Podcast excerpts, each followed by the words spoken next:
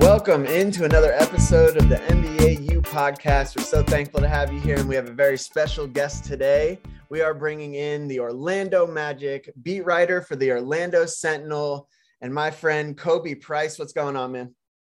What's up, man? How you doing? Oh, just living the dream. We're trying to uh, rise above all these technical difficulties that uh, that the hurricane, amongst other things, have been uh, bringing us. But we're here. You know, we're not going to let a hurricane stop us. We're uh, we're bringing the content anyway. So, uh, how did uh, everything go with your you and your family? All right, your house intact? Yeah, no, I got. I keep telling people I got lucky and blessed. I had my power on the entire way. Wow. Internet connection the entire way no flooding in the immediate immediate area around me. Uh-huh. So I got I got very lucky and very blessed with this hurricane. My first time experiencing hurricane like anything. So right. I would not be mad if it was also the last time. It was I had to experience some kind of hurricane like activity. Yeah, no doubt. You're from Chicago originally, is that? Yeah, born in in Indianapolis, Okay. raised in Chicago and Chicagoland area. So Yeah. Yeah, Not a lot of no hurricanes hurricane, happening. no storms, yeah, you got to deal with that, which is arguably in my mind maybe a little scarier than than a hurricane for me, but it might just be a geographic uh, situation there. So with I asked Jalen Jalen Suggs about this. Yeah. Uh, we were just asking like the guys like, this would have been Tuesday. Yeah, Tuesday before the hurricane really hit, and we just asking guys like, have you had to deal with this? And then Jalen was like, no, never. He's you know Minneapolis. He's like or Minnesota. He's like the only thing I've ever had to deal with was the polar vortex, and I remember that. I was like, oh yeah, that was the polar vortex. I think of either 2018 or 2019. I remember being in school and basically not leaving my apartment for like two, two and a half days because it was just too cold. And I took some ice. Take that back. I took some water, yeah. and the whole thing was if you threw it in the air, it was so cold, it would turn to ice. before it even no way. Wow. Uh, or not ice. It would turn to ice. It would turn into Like uh, slushy. ev- evaporate. Yeah, it Oh, would evaporate. Yeah, there we go. I did that. I have a recording of it on my phone. I'm pretty sure, but it's gonna take a while to find that. That was like three, four, no, four or five years ago. Yeah. something along those lines. yeah. That's a that's a lifetime ago at this point, four or five years ago. Well, I'm glad you uh, I'm glad you made it through. I'm glad uh, training camp is back and and rocking and rolling for uh, the Orlando Magic. Super excited to talk about this team. Uh, I've not been shy on Twitter about uh, being an Orlando Magic fan, uh, being a Central Floridian, uh, born and raised. Um, even though I've I've gone out uh, to greener pastures in Dallas, uh, I'm still a Central Floridian at heart. So super pumped to have you on, kind of talk about these things. Uh, we just had media day, um, and I kind of wanted to just get a feel for like what the sights and sounds are like at media day and at training camp. Like, have there been just any standout moments? How was that experience for you? Yeah, with media day, media day is like the first day of school. So to me, media day, if you and if you you'll get it when I say this, media day is the first day of school, and then training camp, the first day of training camp is the first day of class. Everybody Yeah. knows there are two very distinctive things. Uh media day is just there's a lot of energy guys you know some guys you know they, they were gone for a decent amount of the summer like franz wagner right. uh, he was gone for a you know he was in orlando for a significant amount but he's also with germany from what july most of july Yeah. or most of august and a decent amount of september so for the guys just a lot of them getting back together for the first time in a few months. There's a lot of energy. Guys are happy excited uh just no every all the vibes are good. Like that's Yeah. the best way i can say it. And if you're especially you're young team like the magic a lot of young guys you know coming to the year you had a relatively good offseason like relative to what was expected. You know yes there are injuries a part of it but none of the injuries were long-term injuries Yeah. so everybody's feeling good uh, people are just smiling being goofy jalen suggs has a gopro just Yeah, capturing that. everybody with it uh, so yeah it's just every, everybody's just feeling good and then obviously the first day of training camp first practice it's more or less the same. Now, guys may be a little bit more windy because there is like, Yeah. oh, yep, this is, is right back to it. But that that's really it. It's just everybody has a positive attitude and they're just excited. It's, it's good energy to be around. Yeah, no doubt. That's uh syllabus week is over as soon as uh training camp starts. All of a sudden you're like, wait a second, I gotta really get down to business here. But that's cool. Yeah. I feel like the media day, everybody everybody is just chilling and having a good time. Every team is, is as optimistic as they'll ever be at training camp. So if teams seem like a bummer at uh, at media day, then you really got to just uh, project forward and think about how much of a bummer it's going to be when things actually start getting tough, kind of like uh like the Suns and and DeAndre Ayton and how sad that was. That really bummed me out. Um, but hopefully there may be uh, just kind of caught up in those current circumstances, they'll be able to rise above. But it's it's good to hear. It's it's good for my heart to hear that Orlando Magic training camp and, and media day have been have been good vibes, good vibes all around. That's what we need. You know, we need some some fresh blood. We got the kind of the the new kickstarted rebuild. We got the number one overall pick in the building. Like these are all good things. You know, Mose seems like a guy who can who can just kind of have a good time and, and enjoy it um, and, and be willing to invite everybody in. We missed a couple of days of training camp due to the hurricane. Have you been present for uh, anything in training camp? Any kind of transpirings happenings that have uh, that have stood out to you as far as how things have gone, especially missing those couple of days? Yeah. So for us, in terms of the access that we get um, as media and reporters, a lot of what we see um, after practices they're really wrapping up. It's not mm-hmm. we don't we haven't seen them scrimmage. We haven't really seen them play or do i guess you know more three on three or even five on five drills. A lot of what we see is their post practice shooting. Guys are at stations. Guys are i mean some sometimes you see guys work on individual mm-hmm. um, individual drills like earlier today i posted it on twitter. You know paolo banchero is working uh, on his handles he's going through dribbling drills but solo and you, you may see a guy go off to the side, work on something, variety of things, but typically uh, what we see is a lot of shooting and solo work post practice. Uh, I know this has been a big, I'm sure we'll talk about this at some point, but uh, if you ask many people, Bol Bol hasn't missed a three pointer in what we've seen. Yeah. Well, I, let me say, I have seen him miss at least one, but most people haven't seen him miss one because he's just been on fire. And uh, they really have been talking up just how good of a shooter he is, which I guess was was known, but not really because he hasn't. I think he's only played what yeah, 53 games. So yeah.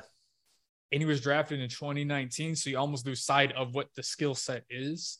So you see that there's a lot of guys just like I said, working on their handles, working on their shot, and that's really what at least when we're there in person, we get to look at. Very cool. Yeah, absolutely. And the interaction between players, and the interaction between players, and the dynamic. And at one point, and I think one of them or both of them posted on their social media. We didn't I didn't get to see the whole game. It looked like the game was starting, but RJ Hampton and Cole Anthony were in the midst or they had just started a one-on-one game against each other. Ooh, that's a fun. No, I don't know who won. I haven't spoken with either of them, either of them since. We're gonna have to follow up with you and, and hear the the details of how one-on-one went there. Yeah. Are there any like friend groups in the team? Like, is there like strong buddies that are, are kind of always hanging out together, or is it just kind of seem like the whole squad just sort of hangs out? It seems like the whole squad sort of hangs out mm-hmm. a, a, decent amount. You, I guess, you you know you almost kind of want to break it up in a way because I would I, I would say the guards are kind of tight just because okay. they played with and against one another decent enough. But all of them, the more like I want to like I watch that dynamic. I'm watching like all right, who's interacting, playing, messing around with who, but it changes like almost like a day to day basis. Like the guys are kind of so that so well and tight knit mm-hmm. that everybody's hanging out or messing around with another person. Yeah, like we saw in the vlog, like Jalen was messing with Franz and he's messing with Wendell. Like they're all interacting that way. Nobody, there's at least from what I've seen, there aren't really like clicks like that or like, That's cool. oh yeah, the bigs hang out or Paolo and Caleb just hang out because they're rookies or stuff like everybody right. kind of interacts and mingles in that way uh, with one another, which makes for a cool dynamic because you never know who's going to be hanging out with who, yeah. who's going to be messing around with you who. don't know where the comedy is going to come from.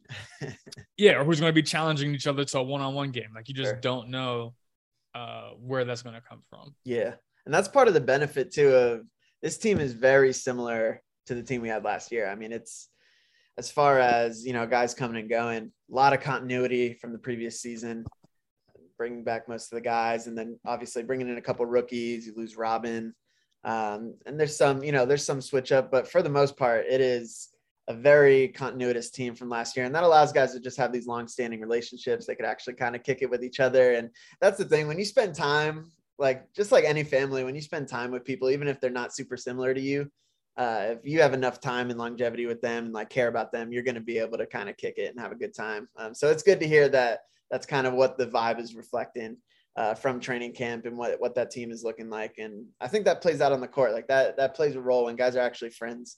Uh, it's not the end all be all, but, but it plays a role and it allows guys to communicate better um, and hopefully challenge one another better. And that, that is the goal.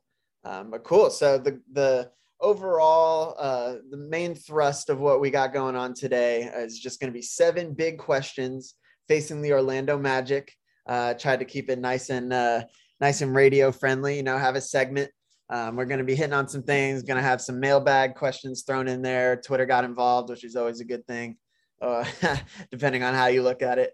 Um, but yeah, so we got seven big questions. Um, we can kind of linger on them as long as you want. We can make them quick hitters. Uh, however, it, however it plays out, um, we will go that direction. So uh, I came up with some of these. Some of them were sort of helped shape by what the fans wanted to know from you, since you know you have some of that inside access that we're all hoping and looking for. And uh, whatever you don't know, you can just kind of make up, and that's always a good time. So we're gonna, so so we're gonna start seven big questions. We're starting number one. Uh, this is something that every Magic fan has been wondering about. Will always be wondering about. It seems is what the Orlando Magic's health situation looks like. Um, there is always radio silence from the front office. Uh, there is never a timetable, uh, and we are always pretty much held uh, at a at an arm's length uh, when it comes to injury updates. Uh, but we have a lot going on. I mean, we have Jonathan Isaac coming back from the never-ending injury. Uh, he hasn't played a game in what is it now? Uh, 18 months? Is it 24 months? It's been two full years, I think, of real time, which is pretty wild. Uh, Markelle Fultz stubs the toe and it's broken, which is unfortunate. I can only imagine how bad that hurt. we have Jalen Suggs had off-season surgery there's just a lot lot happening and i wanted to kind of get a feel for uh, what the what the tone was like uh, surrounding those guys and i want to start with jonathan isaac. Um, i know he's not doing five on five work right now and contact stuff. Uh, have you heard anything kind of trickling out about that? Have you seen him walking around? Does he look limber out there? What's what's the vibe on ji yeah so i guess uh, before we get to ji i, I guess i want to uh, you mentioned Jalen Suggs. Jalen Suggs is all good. He had his offseason surgery. I think it, it was Perfect. in April. He's all good. That was so that was so early in the offseason. Right. Um, he's he's fully he's 100%. all he's yeah, he's all good. good. Um, because I think that was like a late I think that was a late April surgery. And I know he was he was going he was he returned back to the floor. I think it was in late June. He told me it was like right after the draft. I think it was, you know, better yet, it was it was during uh, he was there he was present for paolo and caleb's introduction to the media and he was sitting on the floor. And i just asked him like i just asked him and he said yeah he, he was getting back on the court that week um, after surgery. So he's been good. He was planning pickup uh, that's over the summer too so he's all good. Uh, did you mention gary harris with his oh true. Yeah. uh, gary harris as well. yeah. With the meniscus right? Yeah. Yeah meniscus surgery that uh, i think it's uh arthroscopic meniscectomy. There we go. wow, nice. You've been practicing that he that had. You well, I've been listening to that for like too many times.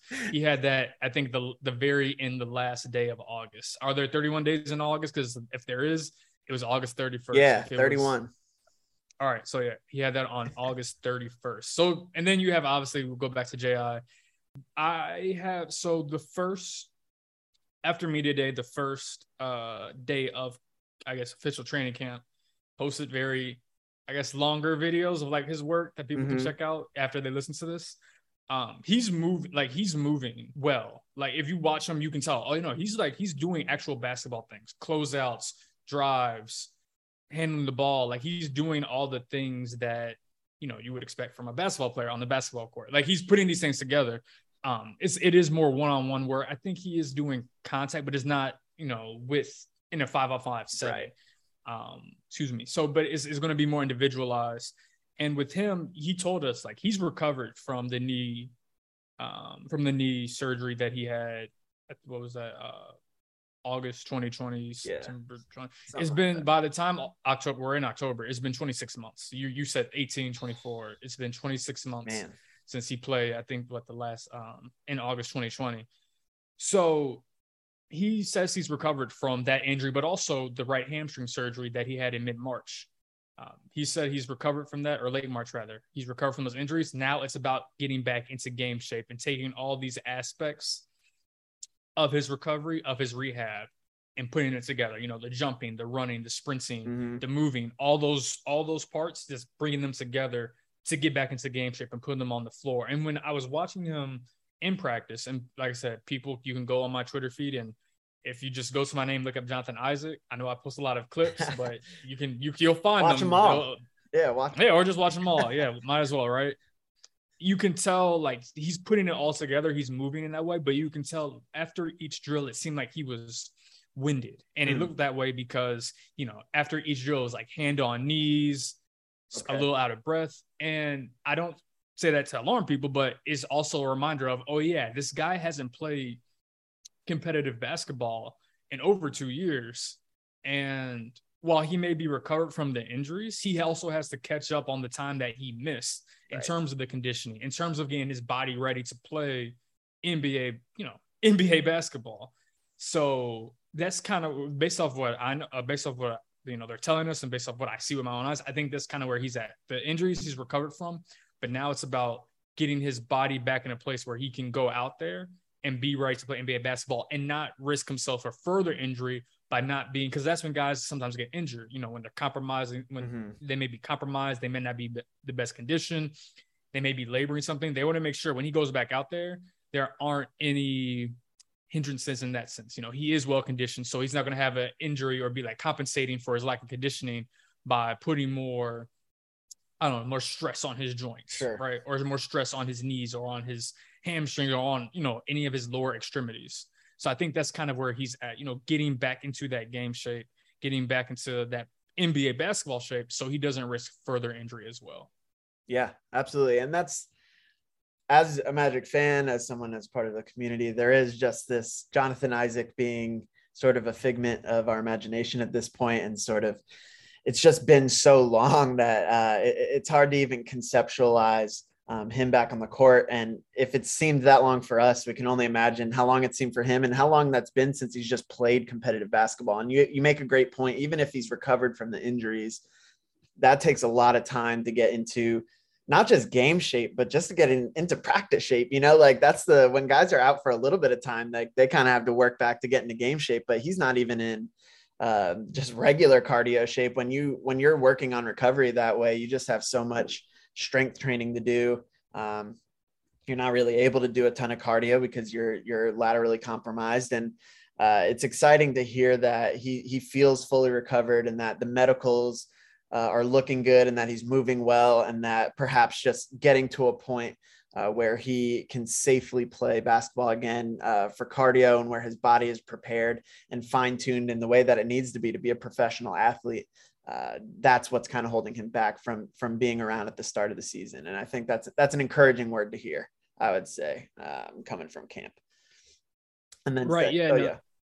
And I was gonna say I do, and I do want to make make it clear that I do I do think he has recovered from these from yeah. these injuries. Like he's done the rehab. Like is for we sometimes we think about like oh he's been out for so long, but a lot of that time, majority of that time, he's been he's been rehabbing, right? right? So like you're saying, he you know he's been rehabbing and maybe working on his skills, but he hasn't had a whole lot of time to actually, you know, work back into being ready to step back onto the floor, like the kind of quote unquote ramp up period that right. we heard about Markelle going through before he returned. Not the same. He hasn't been able to do that, and then it's been, and then maybe if he didn't have the hamstring issue, he would be ready by day one at training camp. Right. But then you have the hamstring issue, and then that throws things off, and then you have to. I don't want to say start from ground one, but you have to even if you're in a holding period, you still have to wait and uh, wait a little bit of time before you can go back up. Like even if he wasn't whatever day that was, March 15th, I think he had the hamstring injury. Even if he was a couple of months away from you know returning because they ruled him out before he had the hamstring injury. Mm-hmm. Even if he was a month or two away, well, he's still probably going to be a month or two away, even when he recovers from the hamstring, if that makes sense. Hundred um, percent. So he now he now now he needs to get back into the you know not only am I recovered, not only am I well conditioned, but I'm ready to actually get on the floor shape too. Right. Like you're saying. No doubt. Has there been any word about what I know they don't do timetable, but are there rumbles about potential landing spots for when he's expected to come back? Uh, not not at this moment. And I believe me, once if I get an inkling of something, I'll, I'll be sure to let people know because I know that's very much, yeah. uh, very much desired. Yeah, we're foaming at the mouth over here for anything. yeah, that that intel information is more valuable than gold. yeah, so that is that's what's keeping Jeff Weltman alive right now. He's like, I need to, I need to hold this near and dear to my heart because this is what I got. This is my most valuable item of information. Um, and how is Markelle looking? How is how is his spirits with the toe? Um, are we? He, I heard him say he was hoping to come back for game one. Is that even plausible? Do we have any idea? Yeah, Markelle. I, I was speaking with him. I was speaking with him uh, during media day, and I was just like, dang man, what happened? And just, he was explaining the situation. He's like, I'm not like he wasn't stressed about it at all. Yeah. He's like, I, he's he. I, I don't. I want to paraphrase. Paraphrase. I don't think he said this exact thing, but he said I've something along the lines of I've been through so much worse. This is just yeah. Just it kind of just it rolls road. off. Of, yeah. Yeah, so small bump on the road from him, uh, relative to what he's been through before with the ACL, and then obviously the shoulder uh, issues that mm. he had earlier in his career. Uh, yes, I, I know he he's he mentioned trying to come back uh, for game one. You know, that is a little over two and a half weeks away for the start of the regular season. He's still, as of, I guess, pull back the curtain. Uh, today is Sunday, uh, October 2nd. The first game is Wednesday, October 19th. I'm pretty sure that's a Wednesday. I would be surprised if he was ready to be back game one, just because he's still in the boot. He's still in the boot as of October second, so he'll need some time to work his way back. The yes, is a broken bone. He's not going to be out for long.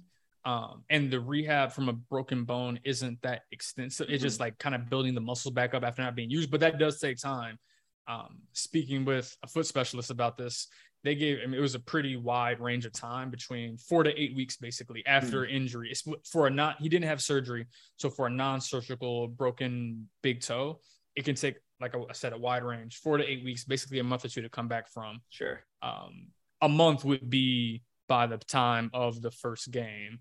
You know, he'll he'll be probably out of. I would imagine he'll be out the boot by then, but he may still try and build the muscles back up to get there. But also, you can tell he's in he looks like he's in better shape now than he was than he ended the season. Um, so maybe that'll help him, I guess, get back on the floor quicker and make the uh, the muscle. It's an A word atrophy, atrophy, nice. whatever. Yep, nailed it.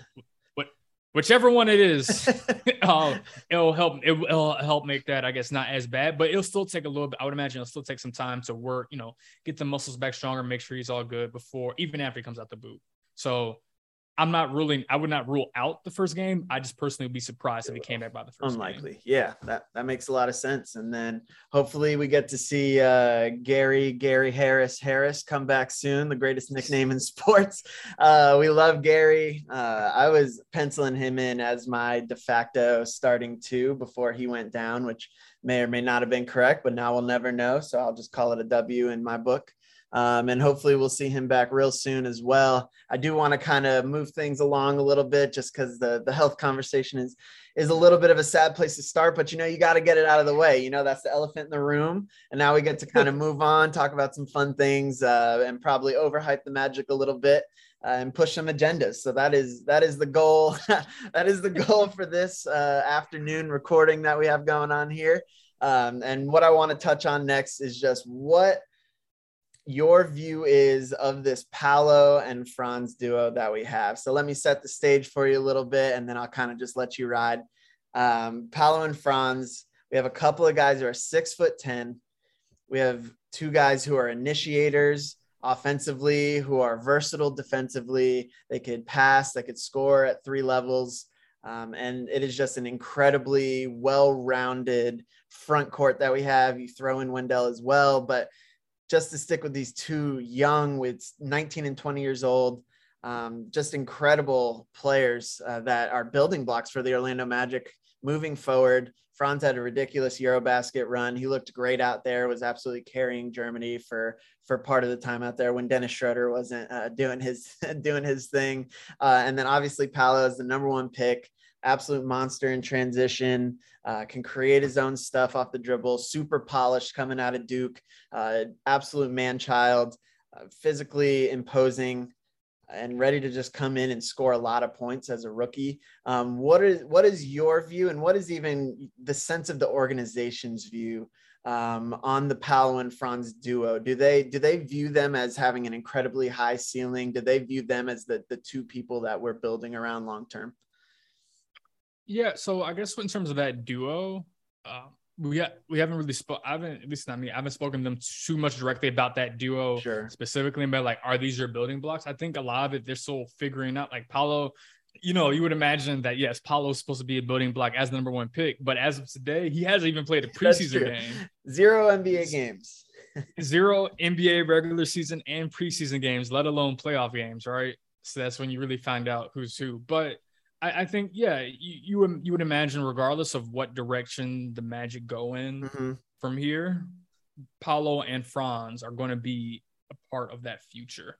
Um, just because of their versatile skill sets, you know, mm-hmm. both offensively as well as defensively. So with that duo, I mean, you kind of broke it down. I see. I was going to ask you what agenda you have to push. I think I have an idea based off how you're talking, what agenda you're trying to push today.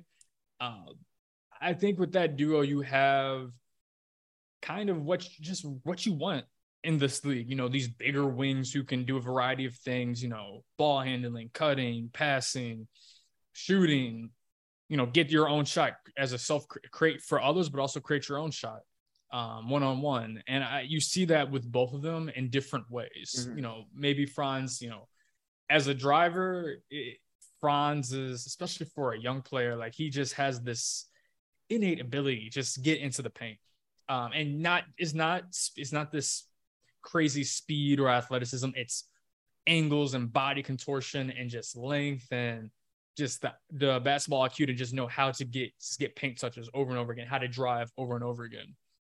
And Paolo is going to be a mixture of the finesse, but also that power. Like he mm-hmm. is a legit, you know, the the size his size on the roster sheet is the legit size that he is. He's not they're not overselling it. He's it's very much there. He's just big, strong, solid. Um, he can he can hit you with the power. He can hit you finesse. And then I, I think with the Magic, I think they really just want to see more of the power from him. Mm. You know, we speak with Jamahl about it, and he keeps saying like, and even even not just Jamahl Mosley, but also some of his uh, Paolo's teammates. Uh, something Cole Anthony mentioned, like Paolo doesn't realize just how strong he is yet. It's going to take him a little bit of time to just really get, you know, that knowledge of his own body, that knowledge of his own strength, and how to use that own his own strength to create those opportunities, to create those scoring chances, to create those openings.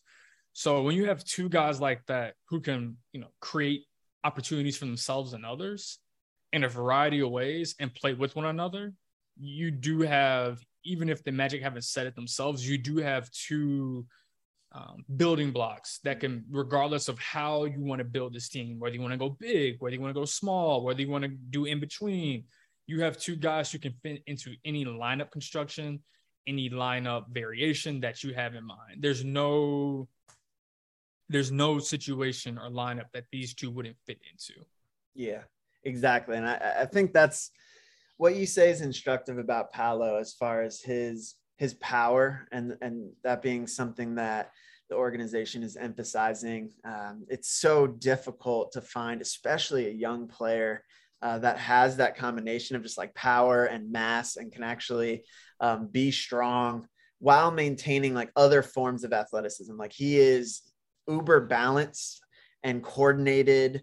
Um, and he has strong reflexes, especially on the offensive end. Like his read and react is really strong. Um, he has agility and lateral movement, like his change of direction and ability to kind of get low um, and and handle the ball and fit his way into tight spaces is is really incredible. And then when you pair that with that strength and power, you can create separation and make everything easier for yourself. That like unlocks the finesse almost, um, which is is going to be a really really cool thing to see. Uh, paired with Franz as well as as Franz is such a brilliant mind and a brilliant cutter, someone who could play off ball. We're starting to see that shooting coming around, especially in Eurobasket. The hope is that uh, that would continue to grow and, and he can become like a really top tier shooter. He's a big time free throw shooter last year and a league average uh, three point shooter, which is solid for a rookie, especially at his size. Um, and if he can continue to kind of stretch that out. Um, him and Paolo are just going to be in an, in an unstoppable duo. I mean, that is that is a beautiful place to start, and, and it's really unique to Orlando. Um, I was trying to kind of rack my brain and think about, all right, like what other teams have have two front court initiators, especially like at that size. And there's kind of kind of no one. I couldn't really come up with anybody who had like dudes that big that were that were creating offense for the team. The only thing I could really think of was like Jaylen Brown and Jayson Tatum, where they're you know forwards ish, um, and they're you know like six seven and six eight, but they're not you know they're not this big. Um, what are your what are your thoughts on that uh, that kind of comparison? And do you think Orlando is kind of breaking new ground with this? Uh, Zion and Brandon Ingram. Ooh, that's a good one. Yeah, that's a now. Obviously, Brandon Ingram isn't. I mean, I guess Brand, if you want to compare like compare like Brandon Ingram to Franz and then Zion, who obviously is like much shorter than Paolo, but has yeah, you know he's still very like real thick. super athletic. Yeah, yeah. super athletic. Well, he slimmed down, so it's yeah, good we for got, him. We got yeah. slims on, but yeah, still super athletic and super powerful. Um, in terms of just those, I guess I want to call them three four combo mm-hmm. combos. I think that would even be yeah, Ingram and Zion would be another, I guess, core. Yeah.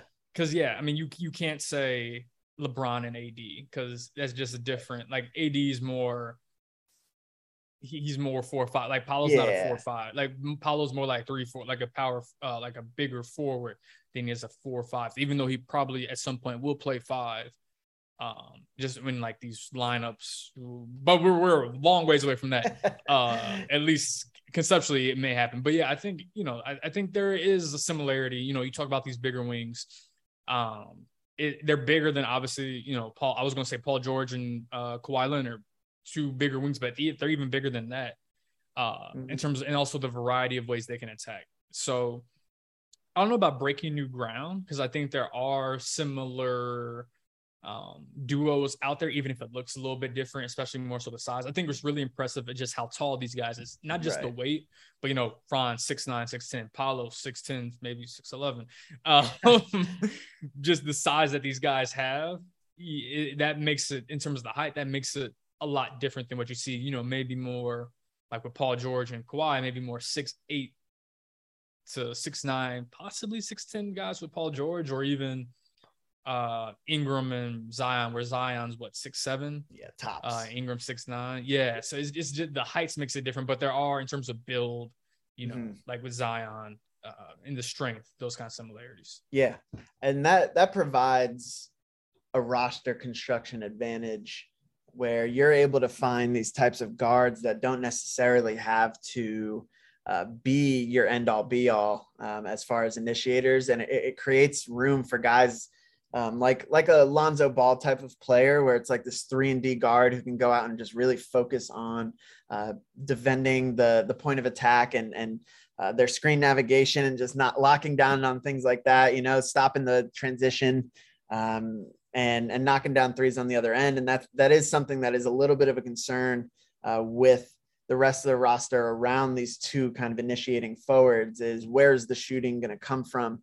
Um, and that's something where uh, it, it's kind of starting to to bubble up. It's like we love Fultz, but obviously Fultz isn't considered a shooter at the moment. Suggs had a really tough shooting year last year. Uh, Harris, we don't know if he's part of the long term plans. He's not on the same uh, timetable as these other young guys. Cole is an interesting player because he can shoot, but he's a little more sort of self creating. And um, is there any uh, any sort of uh, buzz coming from camp about the shooting and, and where we're going to kind of find that shooting and uh, what the young guards are starting to look like. Uh, has there been any improvement there that you've heard of? Yeah, I think uh, it seems like all the guys really locked in on their shooting. Uh, I spoke with Cole about this, and he really, I, I think this this off season, the summer allowed some time for some self reflection. Mm-hmm. Um, and he reflected on his a lot of different things. I've reflected on his game, reflected on his. I, I guess some it's like a simple way to say, but his approach. He, you know, he he realized that, especially early last season, a lot of the stuff he was doing, like you say, was self creation, where he's taking you know two, three, four, five, six, you know, however many dribbles to create his own shot. And he said, mm-hmm. Or paraphrasing again, but for him, a lot of it, he's just trying to make things simple, more simple for him, just simplify things. You know, he he mentioned he's worked a lot, trying to do a lot of off ball work, just so he doesn't have to wear himself down being the sub creator. He can, you know, he can play off a Paolo, he can play off of Franz, he can play off, you know, even Wendell, like a guy who can create as an offensive hub from mm. the big man spot, from the center spot. Like he's focused on, yeah, that would like all that self creation. It I was able to do it, but I'll be a lot more efficient and I'll, it'll make my life easier if I play more off ball or if I just do things that are a little more simple, you know, maybe coming off handoffs, you know, catch and shoot, really honing in on those areas of his games, not so much the, or maybe not as much as the, let me set this up with however many dribbles, Hezzy, mm-hmm. between like all this that we've kind of seen these this these difficult drives that leads to difficult shots. And and yeah, he was able to show that he could do it. But then at a certain point, you know, you get injured, you wear yourself down, and then is, is this harder? Is this something that can be hard to maintain. So it seems like he's focused on that, and even uh, just to I guess become more efficient and also pl- better play alongside, you know, create other creators, not just Franz and and Paolo, but like I said, also Jalen Suggs and Wendell and Markelle. Jalen's mentioned that he's he hasn't changed his shooting form or his, how he's mm. approaching. He's just trying to what Jalen's done just be more consistent with his form, you know, not tilting his head or like keeping his feet the same every time he shoots, mm. keeping his body the same, just being more consistent with his form so that he's not throwing himself off or throwing his shot off with inconsistencies when he's loading up. So it sounds, and you can kind of go down the line. Like RJ Hampton, I think is one of the more uh, under or less talked about storylines with from last season is that RJ took steps as a shooter. Mm-hmm. Um, where he fits into the future of this team is unknown, but at least you like you can see with him, he can uh he's a guy who, you know, he could provide three and D value and maybe with a little bit of uh driving kick value and not, doesn't have to be seen as a as a creator in that sense. He can be a guy who feeds off of these other creators instead of being operating like a quote unquote point guard like right. he came into the league as. Um, because sometimes I mean, we saw it in summer leagues. Sometimes when he gets into that more point guard mode or like primary creator mode or even secondary secondary creator mode, he can get into a little bit of trouble, move too quickly, and we saw that even with Jalen to a point, moving too quickly, um, maybe not always being in control, and sometimes you, it can help just to be able to feed off of other guys. But to do that, you need to be better shooters so you can be seen as more of a threat by defenses. So it seems like guys have worked on their shooting, just not so much changing form, just trying to hone in on what they already have. Um, obviously, Cole, like you said, he's a good shooter. Not he hasn't shot great percentages, but he's shown at least catch and shoot, spot up. He can be good in that role. Jalen obviously has a lot of steps to take, but it sounds like he's taking them. RJ's done so. Uh, haven't talked too much about to Markelle, uh, talked too much with Markelle about it just because we know he's been hurt, but maybe he's taking steps. We're not entirely sure, but it seems like guys in terms of the guards have locked in on that. It's like, and it's almost kind of clear, like, hey, you have these other creators. Like, you have all these guys who can, and that's something that Mosley emphasized. Like we have other guys who can be decision makers, playmakers. You know, Franz, Paolo, Wendell. Maybe we throw Bobo in there. Maybe we throw Chuma. Chuma can have Chuma's passing chops are pretty, especially for that position, are pretty high. So you have guys who can do all these things. All right, cool. Let me feed off that instead of having to do my having to create my own thing. Yeah, when you have all those passing and playmaking and creating savants in the front court. That's a beautiful thing to have, but it does take a certain level of self awareness from these guards to recognize, like, man, I need to be able to just knock down open shots. Like, these guys are going to have on ball gravity. Um, they're going to be sucking defenses in. They're going to be making the weak side collapse. They're going to be shading on ball uh, towards uh, Paolo and Franz ball side because they know they want to get to the rack. Um, and that's going to require these guards to knock down some shots. Uh, hopefully, Swole Anthony, uh, he came back. He's looking good, looking jacked. Uh, he stopped eating Papa John's and Chick fil A every single day, and he got himself a chef.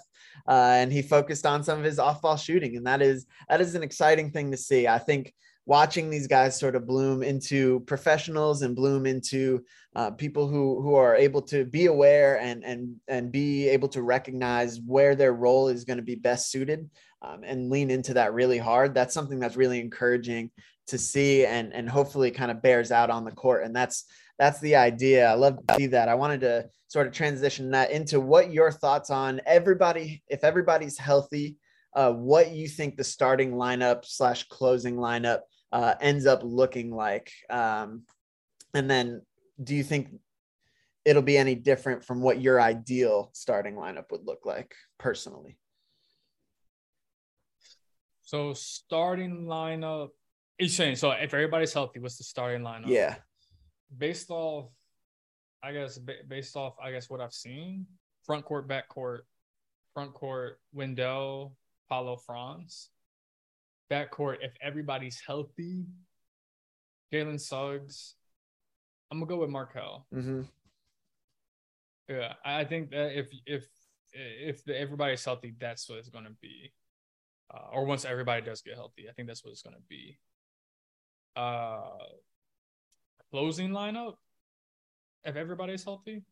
See, is you're the, I think you're the I don't know if you're the first person to ask me this, but it's one of the first time I actually had to think about it. I've been rarely thinking about it if everybody's healthy because let's be honest, like it's we're never healthy. It hasn't, yeah, it hasn't happened yet. So I guess I haven't been put in that position as much, and I guess neither has up to this point, neither has uh, Jamahl Mosley, just because always working from I guess like more condensed platter, not so much the full platter.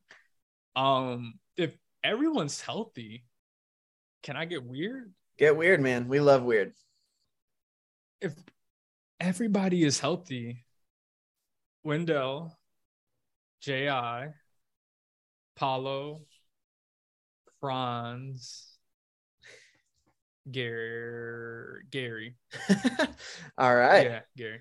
I like that. That is that is a beautiful choice. That is something that we have been talking about a little bit on Magic Twitter for a while. I have multiple uh, mailbag questions from Born Ballin, from Austin McClure. What are your thoughts on what the jumbo lineup, Franz at the two, can look like? Whoever that one ends up being, if it's Gary, if it's Jalen, if it's Markelle, if it's Cole, we can, whoever that is. Um, what are your thoughts on the potential uh, look of a Franz at the two? And let me drop this nugget on you real quick before you answer. Franz last mm-hmm. season spent 40% of his time guarding ones and twos, uh, which is a pretty significantly high number considering most people would have thought he was probably more of a four, uh, maybe a three. Um, definitely three when he was next to Wendell and Mo, but spent over 40% of his time guarding ones and twos, spent about 20% of his time guarding threes, and another like 20% of his time uh, guarding fours. So he was all over the place, extremely versatile. B-Ball Index had him as like a 98th percentile versatility on defense last year. Um, and he has that that vertical movement. He he's smart and anticipatory as far as staying in front of guards. He's maybe not elite at the point of attack, but it's something that I think he can do. And he's probably already a better shooter than pretty much any of the other guard options we have there. Um, so, what are your thoughts on what that lineup can look like? Do you think there's any potential that that actually sees a lot of run? So, I'm, I'm also like I'm still thinking about the finishing question because I mean I was either gonna go with Gary or Cole yeah. for different reasons. That was almost gonna be like lineup, like matchup dependent. So I if I can rewind that, it's gonna be lineup dependent, Gary Harris or Cole Anthony in that uh in that closing lineup. And I guess I don't I don't I won't explain too much further so so I can keep moving. But yeah, I'm gonna say that right there. Uh, you're you, are you are asking about Franz in terms of being at the two or playing in like those bigger lineups. Yeah, I, I, I, he can handle that. Um, you know, there there is probably some a little bit of worry in terms of maybe the screen navigation, and that's not just kind of that's not unique to him. I mean, he's just a I, he's again he's six ten, and sometimes yeah. for yeah, sometimes for big these bigger forwards outside of Paul George, like who just seems to have like some of the best screen navigation of any like quote unquote bigger forward. Like it can be it can be challenging to get around screens um consistently or being like, like chasing guys off ball. It it depends on who that guard is, right? Like if he's guarding, I guess I'm trying to think of some of the um the the guards twos or even off ball guys in the East. Like if he's guarding, say Malcolm Brogdon, on Boston, if if if if Boston's going with the Marcus Smart, Malcolm Brogdon, Jaylen Brown, Jayson Tatum, Al Horford lineup, they may not be as as difficult for him because at least he doesn't have to worry about maybe the off ball screens and mm-hmm. you know Brogdon catching uh catch and shoot off of that. It'd be more so just navigating screen and roll. And with that, it sounds like it'll be a lot of switching implemented because at least behind with that You'll be able, be able to keep somebody, keep uh, a defender in front at all times. And if you're playing, like I said, Wendell and JI at the same time, you'll still have a level of um, rim protection no matter what on the backside. And even Franz, you know, he shows he's shown, especially more in Eurobasket than maybe even as a rookie, like he showed more of a willingness to be, you know, no jump and get up and contest shots in that way. Because sometimes he just Franz would be more stationary and not jump yeah. as much. But in Eurobasket, he showed like I'm gonna jump a little bit more. I'm gonna actually contest. I'm gonna use my size and length. So I think Franz he'll fit into those groups at the two guarding ones and twos. I'm not as much worried about his quickness. I think he's quick enough. I think he he's agile enough. Um, so obviously some guards just naturally going to have the quickness advantage, maybe get him, get uh, beat him in that sense. But he does have a you know size and length advantage to recover, and he can move his feet more than well enough to be able to stick with some of those quicker guards, at least one on one where they're ball handling. Maybe when they're running off screens, that's when you worry about just a little bit because it is different navigating through those screens off ball than on ball. Yeah, absolutely. And I think where he makes up for the difficulties and just mobility in general for being that big, even though he is super advanced uh, in that way, is like he he has a level of spatial awareness um, and like pattern recognition and anticipation uh, that is just beyond his years. You know, like he uh, he just gets it, and I think it clicks more on defense than people assume.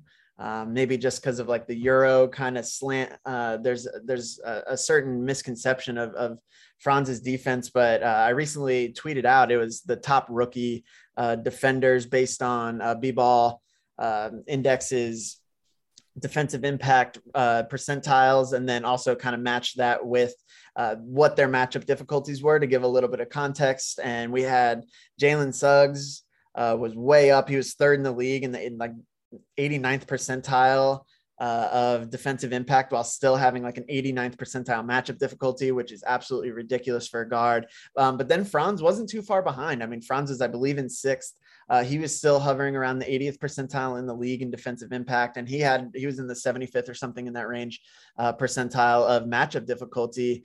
Um, Orlando put their rookies in really difficult situations last year, and they thrived defensively, and it really started to make itself known. Um, in the second half of the season, post All Star break, I believe Orlando is seventh in defense, uh, which is an incredible leap um, from such a young team. So it was really cool to see those young guys be able to sort of lock in. And I believe I'm a firm believer in the the Franz at the two look. Uh, we could just kind of have two through five all just lock arms and at half court and defense uh, offenses won't be able to do anything, you know, throw Bol Bol in there at the one, you know, it'll be impossible to score. Everyone just raises their hands and it'll be over. But uh, love to see uh, Franz out there alongside of all those other front court talents that we have. I think that would be a, a really beautiful thing to see. Um, and I wanted to touch on uh, this is something you mentioned earlier, but you mentioned Paolo at the five potentially. This is something that uh, Sam at AFC Post mentioned in the uh, mailbag, but are they trying to kind of put him at five at all? Has there been any testing with that, or have you heard any rumbles of that um, being so large? I know it's tricky because we have a lot of front court depth, but do you think there's any potential for that? Yeah, I, I think they show that they're the, the when I say they, I think the Magic showed that they're considering it. It's more so in summer league when he did play some five, right? Especially when I think it was uh, Emmanuel Terry, who was their starting five for the two games that he played, wasn't on the floor, and you got to really see, you know, the floor spread out around Paolo with all, all these other guys out, out there, these guards and forwards. I wouldn't anticipate that. Look, it's also it's also maybe different because like if Paolo's playing alongside Mo Bamba, like people might think that Mo probably correct that Mo's quote unquote the five. Right. But I could also see the Magic saying, "All right, Mo, you guard this this non-shooting four or whatever non-shooting wing, kind of like how uh, Boston used Robert Williams. Right. And you kind of see this around late, like this our biggest, longest rim protector. Guard this wing, Paolo. You guard the five if they're like a stretcher five, and we're just gonna try to keep Mo closer to the rim so we can protect the rim. I could see that, but so is five the is Paolo the five? Is Mo the five? Um, I don't think we'll see a whole lot of Paolo at the five, at least not this season, just because they do have a lot of just these bigger, longer guys. Like kind of go down the line. You have Wendell, you have Mo Bamba. Eventually, you'll have Ji back and healthy. You'll have uh, or you have Bol Bol, you have Mo Wagner, you have all these. I feel like I'm I missed somebody. I forgot to name somebody. You you you have well, I guess in this lineup, uh, he wouldn't be the five, but you still have Chuma Okeke. Um, I hope I'm pronouncing that right now. I'm pretty sure that's how he's pronouncing it. Um, like you you have all these guys, and I guess with Chuma and Paolo, maybe Chuma's the four and Paolo's the five.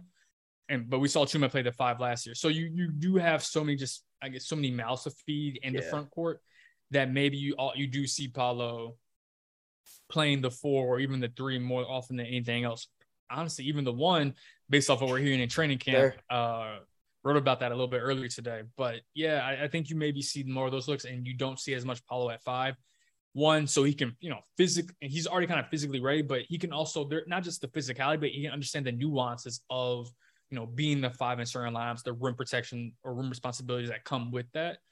Um, and then you do have, like I said, more mouths to feed in terms of Wendell, Mo, the Mo's rather, uh, Bol, Ji when he's healthy. Like just there's so many guys sure. up there. Yeah, no doubt, and that's something at least from my um, look at into Paolo's player profile as he was coming out of the draft. Um, whenever I was breaking down his tape and kind of trying to come up with uh, where he would fit, uh, it was pretty apparent to me that he wasn't a five um, especially at least not right now. Um, and what I think he actually succeeded at the most at Duke was getting out on the perimeter and guarding some perimeter guys. Um, I thought he was particularly uh, good at that. Whenever he was switched onto a smaller guy, uh, he really locked in and was able to use his length super well um, and was able to be a little more physical. Uh, and the only tricky part is is when he's being brought into um, pretty sophisticated pick and rolls. He was a little bit just sleepy out there, um, a little bit behind on some of his rotational responsibilities. Um, that's something we've seen so much from high-powered offensive, like oversized wings in, in college, who then come to the NBA and then they're just great defenders. Um, the first people that come to mind are Jayson Tatum was considered a poor defender in college. Um, he was able to just come in, uh, be put in the right spot, not as a big, but as a wing defender and be able to lock down and be really good defender now. Um, and then Ben Simmons uh, was like a defensive player of the year candidate was awful at LSU um, and was, is, was lazy. And obviously that's a part of it. Um, but people were like, ah, he's a tweener. He's kind of positionless. You can't really play him at the five, but he's big. Um, and I don't think that's really a problem as long as you can move. And I think Paolo can move perfectly fine. Uh, it, in fact, he can move exceptionally. Um, and that's something where once we start trying to play him out on the wing a little more defensively, um, I think Orlando is going to see a lot of benefits from a locked in Paolo uh, and, and recognize him as actually a pretty solid to above average defender as, po- as opposed to uh, something that's really a negative for him. It would it be nice if he could play five and kind of anchor the defense? I mean, of course, that would be an element to his game. That would be uh, just an additive and, and would help. But Orlando has the infrastructure where that's not necessary right now uh, we have those guys who Ji and the Wendell and the Mo that can kind of come in um, and be those rim deterrents and, and rim protecting guys and really zap the offense at the rim. Um, I think Paolo's just going to be able to go out there and just be a jumbo size wing defender and be be talented at it. And I'm excited to see that alongside of all the other versatile guys we have defensively. Um, it's going to be really good. Okay. Thank you for thank you for that. I wanted to touch on one thing that you are most excited about for Jalen Suggs' year two outlook? What jumps out to you? You're like, Jalen Suggs, I'm pumped about this. The ability to have his role simplified mm. and not, I'm not going to say reduced, but altered in a way that may better suit his game. Um, and it's, it's I, I, a lot of things that you're saying about Paolo, I agree with you. Like defensively, yes, he's going to be um, I think he's gonna like as long as, and I think that we see this with mostly like he's gonna get guys to buy in defensively. Like we saw Cole Anthony's rookie season, not he wasn't defending that great, but he stepped up. Even if he wasn't like a great defender, he stepped up. Um, his in his second season, I think he'll take another step in his third. And with Paul, and I say that with Paolo, he, I think he's going to step as, step up as a defender. But what we think about really Paolo is like the offensive creator, the initiator, um, inside and out. And I think what that'll help do is make things for all the guards, but especially for Jalen. It'll help simplify his role. When you look at what Jalen was doing last year, I mean, was just, he was carrying so much offensive load when he was healthy. Um, you know, running pick and rolls, you know, doing these I guess in these actions that you know, if you look at his pick and roll numbers, they're they're not pretty at, at, at all in terms of like he had a lot of usage in that way, but the efficiency just was not there. You know, that he, and I'm sure he'll be better, but I think coming into as coming into the league or when he was coming to the league as a rookie, I think most people realize, hey, this isn't the kind of guard or really point guard who you're going to run through pick and roll over and over again and he's going to be like the guy who's like creating everything like uh uh why can I not think of any point guards who just run pick? They're they're everywhere, or even like a Young. Cole, he's, Trae Young. He's not going to be a Trae Young. Yeah. He's not going to be a Cole Anthony. He's not going to be these kind of self-creating guards that just over and over again you can just kind of give him the ball up top and say, all right, go at it. He may be more of a connective guy, more that you know he's attacking. He's instead of setting up a defense, he's attacking the defense after someone else, I guess, opened up the opportunity, like you said maybe Paolo is on the whichever block, the left block, and the defense, you know, if Jalen's in the corner, maybe and it was after a switch, maybe Jalen's defender creeps in a little bit, comes to the paint, and Jalen makes a cut, and then whoever else cuts from the opposite wing or from the from the top of the key, and he can be connector in that sense, or maybe he cuts from the wing and he gets a he dumps off a pass or gets an alley oop to somebody in the dunker spot. Like he can he can make a lot of these quick instinctive plays. And I think playing alongside, you know, Paolo or even having more of the offensive responsibility and ball handling shift more toward Franz, I think that'll help him in terms of simplifying the game and also help him see it like a lot of some a lot of the things for guards is this like the game slowing down for them. And you can tell were points last year where just the game was coming so fast at Jalen, mm-hmm. and that resulted in turnovers or sloppy play or you know, not just turnovers in terms of getting stripped, but just throwing the ball away. And I think maybe having a more simplified, not reduced, but just a different kind of rule, being in different situations will help him just simply be better and more efficient. Now, obviously, he'll have to be a better shooter to be more efficient in more of those spot up roles. But I think it'll help him to have that role just like, all right, you did all this. We saw what you can do in these roles. Let's shift more towards the cutting or more towards the secondary or even be the third playmaker in this read and react. Not so much a set, but just more read and react. You know, you're benefiting from Paolo's quote unquote gravity or Franz's gravity. You're benefiting from their gravity and from what they draw from defenses. Now you can attack gaps more instead of having to create those gaps. Yeah. Because I think that's where, at least offensively, defensively, you said it earlier, he's off the charts. Offensively, I think that will help him thrive more than he did last season. 100%. That is you couldn't have said it any better. That's exactly what I'm excited about as well for Suggs, being able to just tinker his role a little bit. He was second in usage among rookies last year, which is that's just a miscast. Uh, that's a that's a tank commanding type of decision right there, and and like that's okay. Like I like that he got those reps, but as you were saying, like it was just moving a little quick, and and that's normal. That's okay. And he was put he had a ton put on his plate, both sides of the ball uh, he was run through the ringer out there. Um, and I'm excited to be able to see him be someone, yeah, who's attacking those gaps. He actually is a good playmaker. You know, like that's the was he efficient out of the pick and roll? No, the turnovers were heavy. The scoring was awful. Um, but the passing itself, I um, mean, the vision, I think some of the clips and, and tape that he has it shows some really beautiful stuff where he's able to hit the weak side corner well, hitting some skip passes, really nice little interior bounce passes to Wendell, especially. Um, and those are the kind of things that you can't really teach that much. Um, and you're able to have, you know, teach and, and through reps be able to have the game slow down a bit for you. Um, but he's in that guard mold and kind of has that growth curve of one of those types of guards that sort of just bloom a little bit later in their career, usually. So, like that Kyle Lowry, kind of Jrue Holiday, Marcus Smart, where you're defensive first um, and you're not this like pure, pure, I'm running pick and roll every play kind of point guard, but you're able to kind of get in there and be a pretty good playmaker and, and hopefully eventually hit some shots. And like all three of those guys ended up thriving on teams that were different than the original team that they were drafted by. I guess not Marcus Smart. I take that back. But uh, he was like down no, the road no.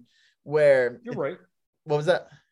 I know. So you're right. Cause well, at least conceptually, the team that he ended up like the team that he, yes, he's still in the Celtics, but the team that he ended up, you know, thriving with was different than the team that he was drafted to. Like that exactly. team was radically like the con, the construct of that team was different. My, my bad interrupt, but you are right on that. Yeah, exactly. And that's the kind of thing where I hope it's for Orlando that Jalen is able to kind of slowly grow into that because those are just extremely valuable and impactful players on winning. And that's something I see Jalen Suggs being able to be down the road where he's just a winner. Like he is a big time defender, absolute brick wall.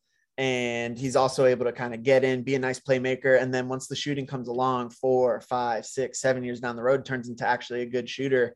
Uh, those are the kind of guys that that win championships surrounded by other stars. Um, and I'm excited to be able to hopefully see that develop this year, like the genesis of that, um, and be able to watch him grow alongside these other like big time magic initiators as hopefully Paolo kind of turns into this like first option offensive star uh, that we're hoping him to be. Um, but it's exciting to to watch him, and, and he seems like he has that type of character of somebody who's going to want to blossom into that kind of guy, and that's that's a really fun thing. I agree. There's actually, and there's one specific action I wrote about this earlier.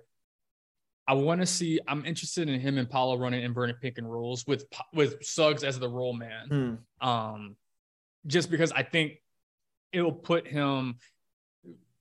I so I, I forget who it was. Someone asked Jamahl Mosley um, why he likes to run handoff so much, and paraphrasing once again, uh, don't I don't want to keep direct quotes in front of me, but it was along the lines of it helps instead of over dribbling, it helps guys be put in decision making process or standpoints quicker. Like they don't have to worry about them not doing all the over dribbling. Like they're making decisions quicker. And for Suggs, like you said, he's a good playmaker. I would be curious to see like if it was Franz Suggs or even Paolo Suggs or even Wendell Suggs, like Suggs being the guy who maybe gets the dump off pass and he's spraying out mm-hmm. like closer to the paint and he's seeing the floor. I think because I think that's a way that you could get him take advantage of his playmaking, but also maybe while he's working on his shooting, maybe mask the shooting a little bit more. I feel the same way about Markelle when he's not operating the pick and roll. Like instead of you can still have them be the guys like making the pass, mm-hmm. making the assist, whatever, making keeping the offense going. But instead of being the quote unquote ball handler, the initiator, you have them be the roll man because you do have these jumbo wings or these bigger guys who can be the ball handlers and you can get your guards downhill quicker because mm-hmm. once Jalen's downhill, he can make. I think he'll be better at making smarter, quicker decisions going downhill. I think a way to get him downhill quicker is by being the roll man or being put in that position where he's already going at the basket against a compromised defense, as opposed to having to compromise the defense himself, and not just like as an off-ball spacer, but I'm in this action, the ball's coming to me. I know everybody's at. I already saw it. Bam, bam, bam, like that. I'm I'm interested to see uh, if you go to NBA.com, there's no like they don't show anything from Jalen as a roll man. I'm interested to see if we see that more this season. Yeah, thousand percent. Couldn't agree more. Once Jalen gets downhill, he actually is a pretty solid decision maker and passer, and that's something. It's it's kind of the the Russell Westbrook uh, conundrum of like, how do we get this guy involved in the play without having his shooting being uh, a disaster and being taken advantage of, but still being able to leverage his downhill ability and his playmaking. Um, and people have been begging Westbrook for years to set some more screens, especially playing alongside LeBron uh, and he refuses to do so. But the the hope would be that we are able to get creative, and Orlando's able to uh, get put Jalen in, in, situations where he able he is able to just kind of be short roll Jalen, you know, and and uh, be able to get some passes, and that's part of the beauty of having a, a front court, uh, one of the best passing front courts in the entire NBA is uh, you can involve your guards in inverted actions and be able to get them going out downhill and put them in easy situations to to score or make a play. Uh, I think that's going to be a really unique aspect of the Orlando's offense this season, especially guys knowing how to work off of one another, um, be able to hit those passes and, and be able to just make magic happen. No pun intended. Um, and um, embarrassed. We might have to edit that out. Producer Steven, please. Boo. Yeah, thank you. I need that. Humble me. Um, so next up, uh, we want to talk about, and you've hinted at this like 30 times and just teasing it out a little I just hear hearing whispers of Bol and uh, just little rumbles from all around the league. Very exciting times. He hasn't missed a shot in 10 years. Uh, greatest player of all time, perhaps. You know, a little bit of GOAT talk going on. Uh, I want to just hear about what bench guys you're most excited about. Maybe start with Bol. I know you're itching to kind of get that going, but then maybe hit on Chuma or Houston. Like who, what kind of buzz is happening at camp and who are you most excited to see this season? Yeah, I, will start with Bol because every it's not Got me. It's, it's, it's everybody. It's not yeah. It's it's it's, it's Terrence Ross. It's Mo Bamba. It's Wendell Carter Jr. It's everybody else who are just raving about what Bol Bol brings as a basketball player. And yet, I mean, it's it's so hard to like I said, he's only played in what some in the 50s, like 53 games since being drafted in 2019. He hasn't played a whole lot of basketball. We haven't seen him on the floor really outside of the bubble like he hasn't really gotten extended minutes that much. Um, the opportunities for extended minutes rather that much. So with him, I'm just very curious. Like it sounds, I think Mo Bamba said it earlier that you know some uh so, someone asked like how like how do you and Bol complement one another, and he said, well, I'm like Mo saying Mo Bamba saying this like he's more of the Mo Bamba's more of the traditional big man, but Bol is more of this like perimeter oriented big man, and just when you have that when you have that when I say traditional, just more like rim protection and maybe like modern, like modern traditional, because yeah. the, the, the quote unquote like quote unquote traditional traditional that's it's it's very different. But yeah, modern traditional, but Bol's more of this, you know, perimeter oriented, creating big man who can do pass and create his own shot, very agile in that sense, it's uh, more so on the perimeter. So I think if he's what as advertised and not the GOAT or this 25 point per game score, but just a guy who can go like in a, in a like a simplified role, of space the floor, use your length to just be as a maybe not the quote unquote like center rim protector, but a secondary rim protector. You know, if you have whatever big man he's playing next to is involved in pick and roll, you can just slide over from the uh, being the low man and you can just protect the rim with your length and your size at seven two. I don't even know how long his wingspan is. Uh, if you if he can do that, put all these like raw skills together that he just hasn't really been able to, then you can get a guy who, you know, long term could be a contributor for this team. Just the level of shooting uh, and just length and just weak side rim protection. There we go. That's the phrase I was trying to think of earlier. Weak side rim protection. And we're not even getting to the actual creation skills. I don't know if they're gonna I don't know how much the Magic are even going to ask him of being that kind of self creator. They already have other guys are probably going to look to be a creator more in that sense, you know, initiating actions, you know, getting the offense going. But in a simplified role, he can provide value to this team as those things a weak side rim protector, a disruptor, clogging lanes with his length, um, and just being able to stretch the floor out. Uh, Chuma, his shot, it, you know, I, I asked Jamahl about his shot, and I asked him, "Does it, it something look looking at it? It looks different to me. Yeah, it, it looks different to me." I asked him if it was sped up, um, not sped up. If you like, um, it's quicker now. He actually corrected me, um, off camera at least. I appreciate that, Jamahl. But we can we can let people know I, I was wrong on that. Uh, he said it actually it's slower. Like his his lower body slower. Like he slowed it down. He's not quick. He's not. But last season, uh, he was you know sometimes going a little bit too quickly. Now it's a little slower. Like his in terms of the entire. And now I was thinking quicker. I told him I was thinking more so the wrist and the upper upper body but the entire body, like it's slower. He's calmer when he's shooting. He's a little bit more uh, in control. He's a little bit more in mm. control. And you can tell in practice, he's a he he does look like he's improving. I think it'll just help Chuma more than anything else to have a fully healthy off season after you know his first two seasons. You know, first two seasons, he's coming off from an extended period of time. His rookie season of being out. Second season, I forget the injury. I think it might have been a hip or I think it was like some kind of I forget the injury, but he didn't start the season healthy or come into the season uh, healthy. So I think it'll help just be able to get a full off season of work, being able to work on his game and not have to worry about coming back from an injury. Um, and and that will be big for him. At least from day one, I expect them to be guys who are in the rotation, um, both Bol Bol and Chuma. You know, in the rotation as you know, when they call it, look at them as the backup three and backup four in that sense. And then Caleb, sounds like he's a knockdown shooter. Uh, I liked what I saw from him at Michigan. yeah, you're crossing your fingers.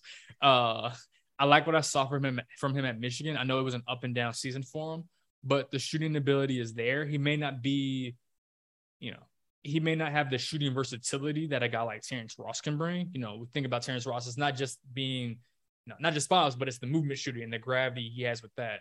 Um, Caleb may be more, at least from now, a spot up, you know, uh, two feet still shooter to start. You know, guy you can put in the corner almost in a similar way as Gary Harris. um, or what we think about Gary Harris being this knockdown shooter from the corners, but he does seem to have a little bit more, I guess, a plus three and D plus skill to him. Um, and I'm interested to see how much he's able he's able to show in that in whatever role. I don't expect him to have this this large role as a rookie, but whatever role he has, I'm interested in seeing like how much he can able to sh- he's he'll be able to show what he can do outside of the shooting and being able to defend, you know, across a couple positions. For sure. I mean, Bol is to go back to Bol. He's an interesting guy. Um, to I wouldn't call myself a Bol believer, uh, but I'm a Bol hopeful. You know, I mean, how much fun would it be if that guy is just out there draining threes? Um, I think he can sort of be this weird facsimile of what Mo Bamba brings in a way where, yeah, Mo's a little more of a deep drop guy defensively, but on the offensive end, they both are just sort of spacing out, uh, maybe able to catch a couple lobs here and there, but are much more shooter uh, oriented, which honestly on this team, I mean, is is going to be incredibly important, like we mentioned before, to get as much shooting on the court as we can. Uh, and and that's an interesting interesting little piece that you know Orlando is hopeful for. And uh, if he provides anything he's still only 22 years old. If he provides anything I mean that's a huge win. Uh, and that's kind of just like a cherry on top. Chuma super interesting guy. His defense is really good. I really love his uh, ability to create deflections. We have uh, Orlando has a lot of players on the team that are solid defensive players but they aren't necessarily uh, havoc wreakers you know? They're not doing a ton of defensive playmaking, which has its ups and downs. I think there's value in just being solid at times, but you need that variance that a defensive playmaker can provide. And, and, and that's what Chuma can be sort of coming off the bench, poking balls loose, getting deflections, creating steals, um, and generating easy offense in, in transition for the rest of his team by, by jumping passing lanes and being that kind of guy. Uh, and the shot is interesting. I mean, he started shooting with just like one hand uh, um, last season, which was not what I wanted to see. Um, as an Orlando Magic fan, it was a little funky. Uh, the the I've seen some clips of him shooting where he does seem to like be using his guide hand a little bit more now. Uh, I don't know how consistent that is, but we're just gonna have to see as far as what Chuma looks like offensively. It's good to hear that he wants to be a little more under control because uh, there is some scoring flash there. You know, he has a little bit of the perimeter creation. He can kind of work in, in the mid range a little bit as well. Uh, and hopefully he can sort of start crafting out a little bit of ISO game. I think that would be important on this team to just have someone who can do a little bit uh, outside of the flow of the offense sometimes, where this offense is going to be just sort of flowing, a lot of DHOs, a lot of cutting, and somebody to just sort of transcend that for a bit, end of shot clock situation type thing, where he can just sort of kind of come in and cook and do a little bit. And I and I could see that with him, and that's something that I'm excited for him to continue to expand, and, and I'm hope, hopeful that he'll be able to do that. And then Houston's very interesting. I mean, at Michigan, he often looked like pretty lost to me when I was reviewing tape. Uh, there was some just a lot of moments of of sort of floating. Uh, some people would would question the dog in him, uh, which is uh, is interesting to to think about. Where you get this guy, his top ten prospect coming in, top five maybe even uh, pre uh, college, you know, coming into the rivals rankings, super highly rated, big time, versatile wing, supposed to be at this knockdown shooter, and just kind of comes in and floats for a year. You don't really know what to make of it. Uh, and those are the rumbles I was hearing coming into the draft. He slips down a little bit further than he originally was anticipated to. Orlando snags him, and then in summer league he looked he looked good. Like he he had these these moments where he was he was playing really smartly. He was able to to follow up and get a couple of on- offensive rebounds. He was running his lane really well in transition and kind of getting ready to just knock down some shots. Uh, he has the high and tight and quick release uh, and really, the key is just going to be can he knock down shots at volume right away? Uh, and that's going to be is he able to do that? Can he? And then long term, can he turn himself into this like Cam Johnson type of not superior athlete, but solid and big and able to knock down threes at a really high clip off the catch and shoot and off of movement, hopefully. And that's that's the dream for him. Uh, and I don't think that's outside of the realm of possibility. Obviously, that's going to take a little bit of time to to develop. And and this season, it's going to be tough to find minutes. This team is pretty deep. Uh, but I have high, I have high hopes for Houston as well to to be able to just be this quick release shooter that maybe can sort of jump into the T Ross role a little bit uh, once T Ross is maybe uh, not on the team anymore. But at this point, maybe T. Ross will be on the team forever. I mean, who knows? Uh, and that serves as a perfect transition. Didn't even do this on purpose. To who are the potential trade candidates I want to ask on the roster who you think is maybe most likely to be dealt this season or even before the season starts. I believe the roster is uh, at 16 right now, which is not uh, how many are going to be on the team when we start the regular season. Uh, so, who are your thoughts on maybe who could be traded on the roster, and then maybe organizationally the types of guys that Orlando might be trying to target in a trade uh, to bring in, or maybe even in free agency moving forward?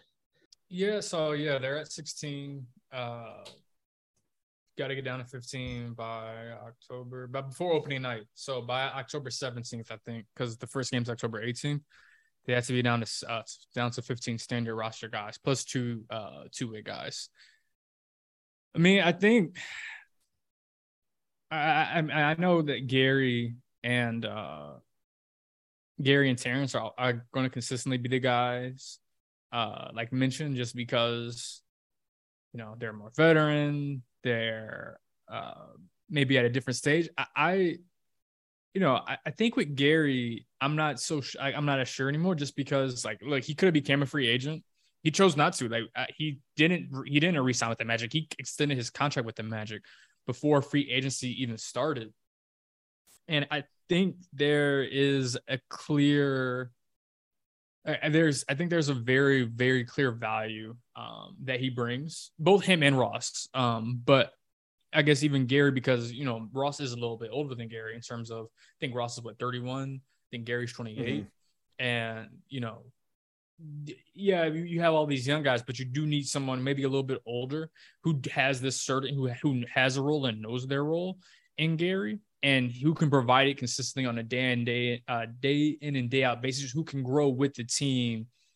Um, as maybe one of the older guys on the roster who can, you know, when you get to playoff time, um, when that comes, if that comes, um, he can help, you know, maybe share some experiences or help share some wisdom about like, all right, when it's crunch time, like this is what we need to do. This is what we need to do. Like he can be a guy that, if he's not the most vocal guy, that Jamahl and the coaching staff can lean on, you know, in those moments because he's been there. You know, people sometimes forget like Gary's been in the league a while. He had a couple playoff runs with Denver um, I think he was he was on that team that went to the conference finals in the bubble with Denver in 2020, um, among other runs. So he can be a guy that you know can just be a sounding board and can just be a more steady steady presence um, in terms of I guess leadership, but also just also in terms of just production too. Um, at that age, it's you know he's in the prime of his career.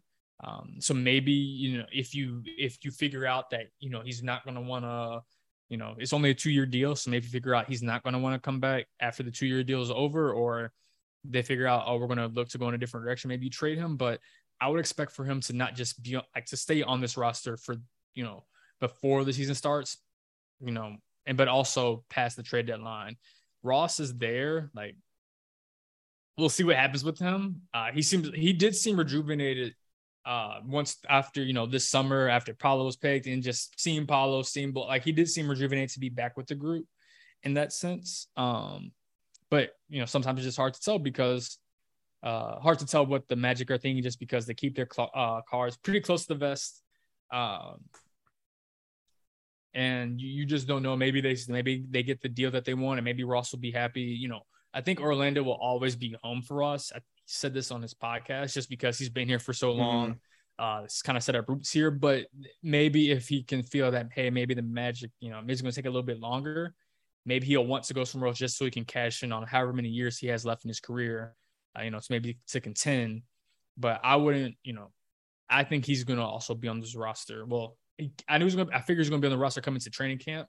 And maybe I would expect him to stay on the roster even going to the season.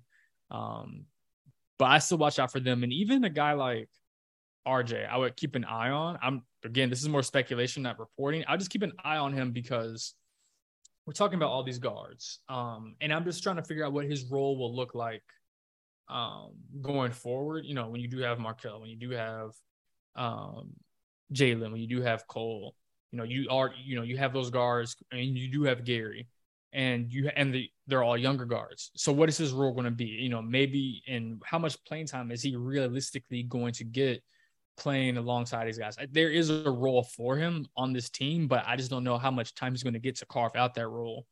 You know, when he's playing, you know, they also have Caleb now who could play a not the same. I think they're two very different players, but in terms of what maybe the matchup asks of them in terms of role, maybe be a more similar positional fit role, like maybe playing more two, or even sometimes in RJ's case, playing the three in certain lineups um, alongside another guard. And Caleb's going to play a lot two, probably three in certain lineups. Um, so those are guys I'll just keep an eye on. Uh, Caleb, I'm not Caleb, wow, wow, RJ, uh, Gary, and Terrence, and but not not so much Gary, just because I think there is maybe a little bit of uh, I don't know what you want to call long term, but maybe quote unquote more long term uh, interest in having Gary in Orlando uh, for the veteran leadership, but also the steady on court production he can bring. Mm-hmm. Yeah, the the medium term uh view for Gary Harris. Yeah, medium term. There we go. I think he he does seem fairly locked in uh, to what the Magic's plans look like. Uh, at least that was my interpretation of it. But uh, T. Ross, who knows? Yeah, we've we've gone from kind of grumpy T. Ross to to reinvigorated, you know, like living the dream again, T. Ross, and that's been nice to see. You know, T. T. Ross has been such an awesome presence for so long now. Um, he's been a fan favorite for a while, and we kind of just want the best for T. Ross. So if he's excited to be around the team and hanging out and like trying to kind of scratch and claw and get to the playoffs this season and, and stick it out, that would be amazing. Um, and if he wants to go to a contender, then I think all of Magic fans would uh, give him our blessing and say, yes, go win a championship, T. Ross. You have served us well. Uh, it will be sad to ever watch him light the torch for another team, but I believe that uh, he will, wherever he is, continue to just keep getting off shots and keep knocking him down with a hand in his face. So we're excited for that. Really interested in, in who the Magic are, are potentially wanting to acquire long term. I think this is something that's tough to speculate on because there's so much learning to be done this season uh, as far as who's going to kind of be a part of this thing, uh, who the building blocks are outside of, I guess, Paolo and maybe Franz for sure uh, and what that looks like, the fan base at least has sort of latched onto this idea. And this is something I echo as far as what my view of the team is, is of more just a true shooting guard uh, as a need. Uh, so the, an edit of Devin Booker's face on Devin Cannady's body uh, was going around on Twitter. Uh, I think it was Bag Bagberg, Vegberg, whoever that is. Uh, good follow, follow him um, did that. Devin responded and had some fun with it, but the idea of like there's there's the Jordan Poole scandal for a little bit. Oh yeah, we're gonna get him in restricted free agency. It's like what? It's a very long time from now. So we got Poole, Booker. I've heard Buddy Hield as like somebody who, if Indiana's kind of just trying to unload some dudes and uh, Orlando's having a pretty above average season, they want to kind of go for it and, and move some things around to get Buddy Hield. That could happen do you see some sort any sort of like organizational urgency to land this type of player or is that just kind of total fan speculation? Uh, and do you think we even you know orlando even needs somebody like that? I mean if you can get devin booker i'm not going to say they don't quote unquote need that.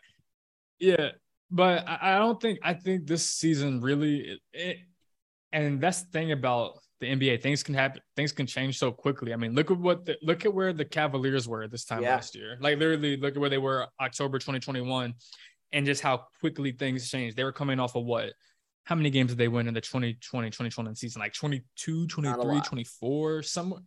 I think they won somewhere in the 20 games. And next thing you know, they win somewhere in the 40s. I think they won 44 games, 43 games, make the play in, losing the play in, and then next thing you know, you you trade for Donovan Mitchell, uh, and then you just like you change like the complex, like you change the outlook of your team, and this is coming all you know that's 14 or what 16 17 months after you know you having a 20 finish wrapping up a 20 something one mm-hmm. season.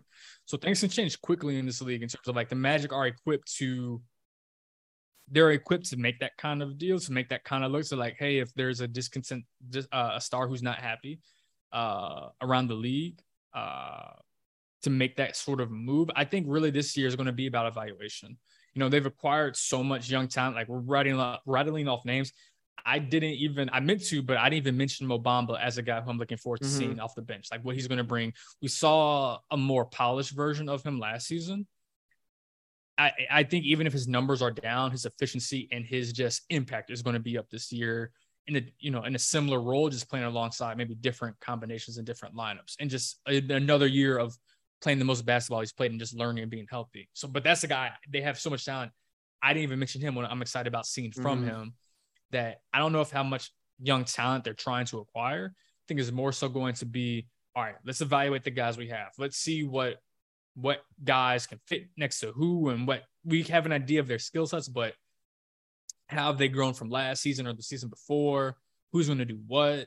We don't know about Ji. Like once J, like Yeah. Ji had, you know, we talk about this team defensively being like this could be a really strong unit. Like you said, I think they were seventh, but they were top ten after the All Star break. You know, you that was without potentially your best defender, a guy who before he got injured was looking like a DPOY candidate. Um, or uh, and for sure an all defensive candidate. So what what can what is our team going to look like? And then once we have an idea of like, all right, these are our guys. Like they, I think they have an idea of who their guys are, but like these are for real our guys. We're solidifying it now. All right, then we can zone in on or lock in on, you know, Devin Booker if you want to use that Sure. name. I, I I was so random that I saw you know.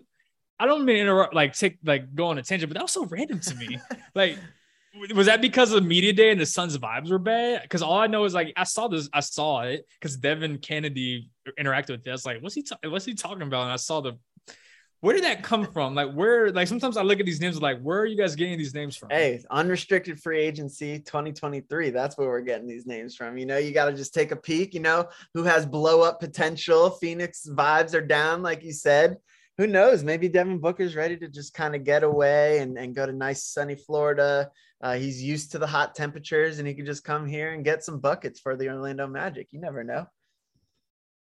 I, I was just I'm not shutting it down. I'm just I was just curious about like where where the inspiration Yeah. came from. But I do, you know, in terms of the, you know, if you're talking about more like the prototype in terms of a player they could use, uh yeah, I think if you add in maybe it doesn't hurt to have more creators.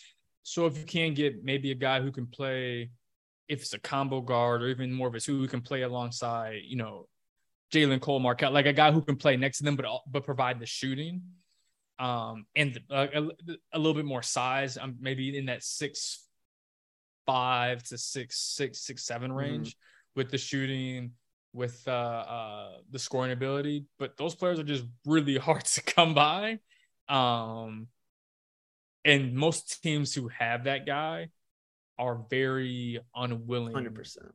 to trade them unless unless there is blow up potential in certain uh in certain areas. Like look we can uh, it, maybe we should do this after the podcast. There's speculation that i have about something i would love to see happen but if i say it on here i'm worried someone's going to aggregate it Don't worry. like, oh my gosh he's not important enough to aggregate at this point, you know. no that's a lie we're i'm gonna bring up a name after this and i want to see your reaction Perfect. I'll I'll make sure to tweet it out so you get aggregated anyway. Uh, Oh, okay, perfect. Appreciate that. okay, so we're moving on. This is the final question of the the seven big questions. I might ask you 20 questions. I don't even know where we're at, but this is the the final question. Uh, I want to hear you, Khobi Price. I want to hear you talk about what you think the Orlando Magic's realistic ceiling is, realistic outcome is for this season. Are the Orlando Magic going to be a playoff team in 2022 23? Uh, gut, my gut says no. They will not be in the playoffs in 2022, 2023. Um, not because I don't think they're going to grow. I think they will grow. I think they will eclipse 30 wins this season. I know that's not like a huge mark, but when you're coming from 22, making that 10, that's not that's not the hardest jump, but that's still a jump, uh, a decent jump to like, at least give you hope that more better's on the way. Um, the East is so tough this year because if you think about it, all right, we're gonna go through it right now. This is gonna make for bad podcasting, but we're just gonna roll and just see how this goes. Between Boston, Atlanta, Chicago, Cleveland, Miami, Brooklyn, Philly, Toronto, and Milwaukee. Only six of those nine teams that I just listed off are going to make the playoffs outright. And there's only one more team that I didn't list off between Boston, Atlanta, Cleveland, Miami, Brooklyn, Philly, Toronto, Milwaukee. Of those nine teams I listed off the first time, there's only going to come be one more team that can get into the plan. And for Orlando, they have to battle Washington, Charlotte, New York Knicks, just those three, and then also obviously the Pacers and Detroit. And now I do see it like I think, especially when you see Washington, Charlotte, and uh, the Knicks, they're in a different phase of their like they're all going to be pushing as hard as they can to make that whatever that last play in spot. And maybe one of the nine teams I mentioned are going to fall out of playing contention, uh, playing contention, or even playoff contention. They'll just fall out completely. They'll just have an abysmal season that nobody expected. But of the nine teams that I'm viewing as like quote unquote play in locks, the nine listed the first time, if you want to forget the said what I said the second time, that was eight.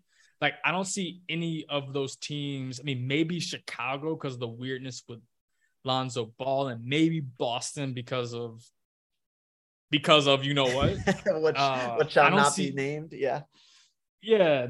And I don't see many of those teams getting worse. Maybe even Miami, but Miami's such a a machine in a way. I don't see them dropping out of the plane. Maybe the they maybe maybe they go from one to seven, but not from one to eleven. Right.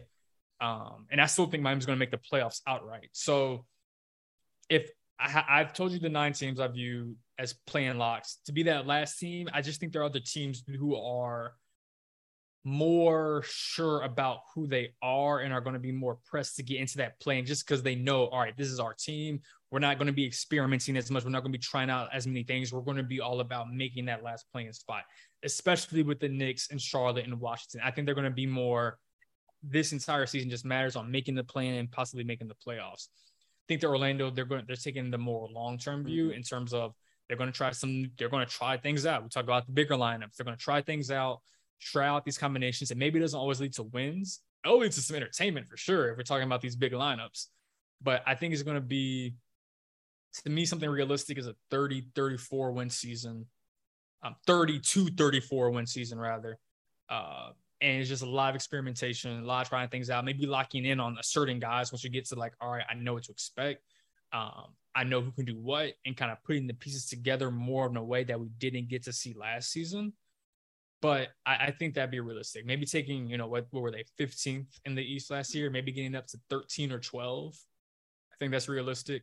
But ultimately, I could see them get into the play in, but I think if they did that, one, they would have to climb over like like I said, five different teams to get there. And maybe two teams I could see for sure. Indiana, Detroit, I could see for sure.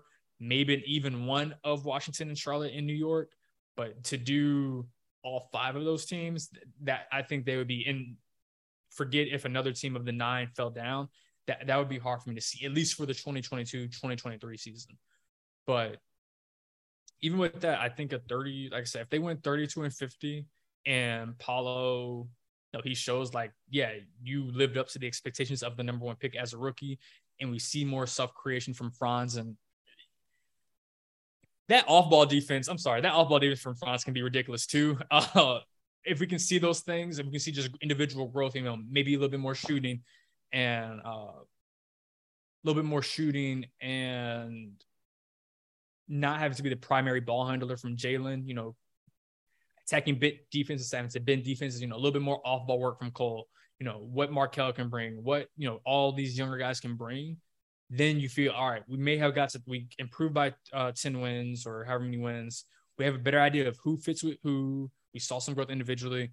And I think 2023, 2024 is the season where it's like, all right, let's get in that play in like we're going for that play in playoff mix. We need to get back into that like for sure mix. But I think the season's a lot about the growth and experimentation and evaluation. And I think you will probably see that maybe uh, take not precedent, but valued a little bit more than just like, all right, we need to get this random win in February because if we don't, we're going to fall out of the standings. I, I don't think they're going to get locked in on, uh, you know, certain teams, especially when they're trying to get in playoff mode. They can lock in like this is our seven to eight man rotation, and we're going to play these guys all 25, 26, 27 plus minutes just so we can get to the, that play on spot. Like our main guys are going to play 38 minutes a night just so we can get there. Um, when I say when I'm saying this a lot, I wasn't I wasn't even thinking of them at first, but I started to thinking about Toronto when I was saying How could you not? Yeah. Yeah, just like we're playing seven, eight guys, or even like a Thibs team. They're playing Yeah. seven, eight guys. We're going for it. I, I don't see Orlando being in that position this season, and I, because of that, I think you may see it reflecting the stands a little bit more. But maybe you see you get to see more of different guys a little bit more, if that makes sense. For sure. Yeah, that makes a lot of sense. I think that's a smart and tempered take.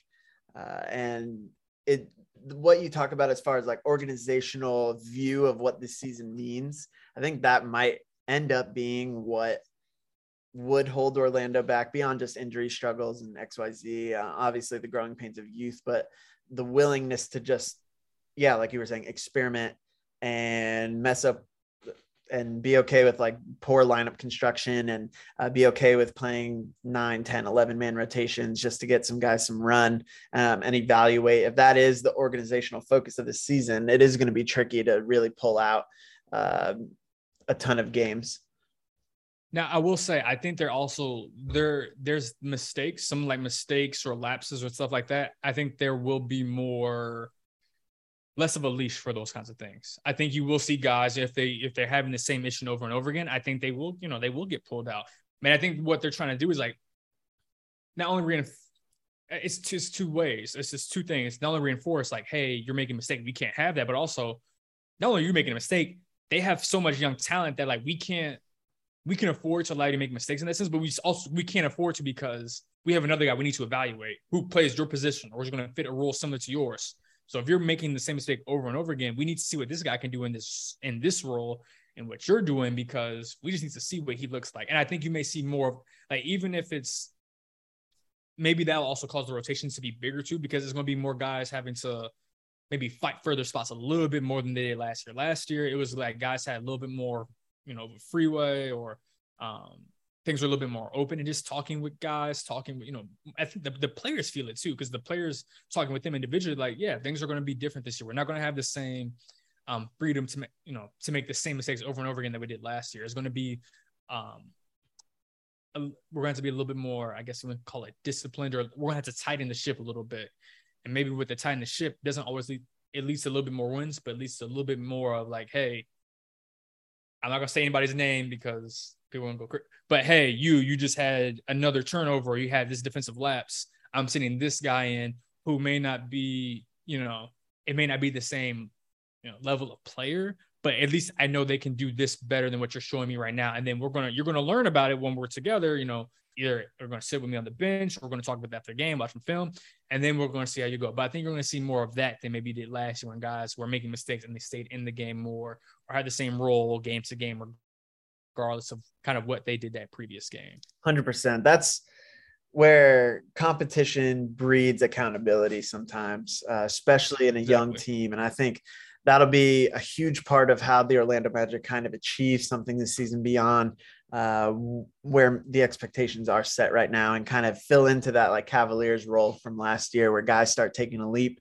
uh, because they know there there's there's competition and it's it's a deep team with young talent uh, you need to fight for your spot and you need to earn it on the court and play good basketball. That's something Jeff Weltman says very often. Like, we just want to get better at playing good basketball. Uh, and that's what they're trying to do right now. Uh, my uh, bold take, which is not nearly as bold as Markelle Fultz saying that we're going to be the four seed, uh, which would be outstanding. I appreciate that he kind of doubled down on it uh, in an interview uh, during media day. But I do think Orlando will make the play-in uh, tournament. I hear what you're saying about definitely those three like ultimate professional teams with New York and Washington uh, and Charlotte, who I do think is going to kind of fall off. Maybe Charlotte might not be the ultimate professional team, uh, maybe the opposite. Uh, and I do think Chicago, of that nine that you mentioned, and you you pointed this out as well, has a has a greater chance to sort of fall down a little bit. Uh, maybe Demar coming back to earth. They had ridiculous clutch numbers last year. Their net rating did not reflect what their record should be, and that that's what kind of happened to them post All Star break, where they started losing some games and falling off that pace. They were the one seed for a little while. I don't think that's sustainable.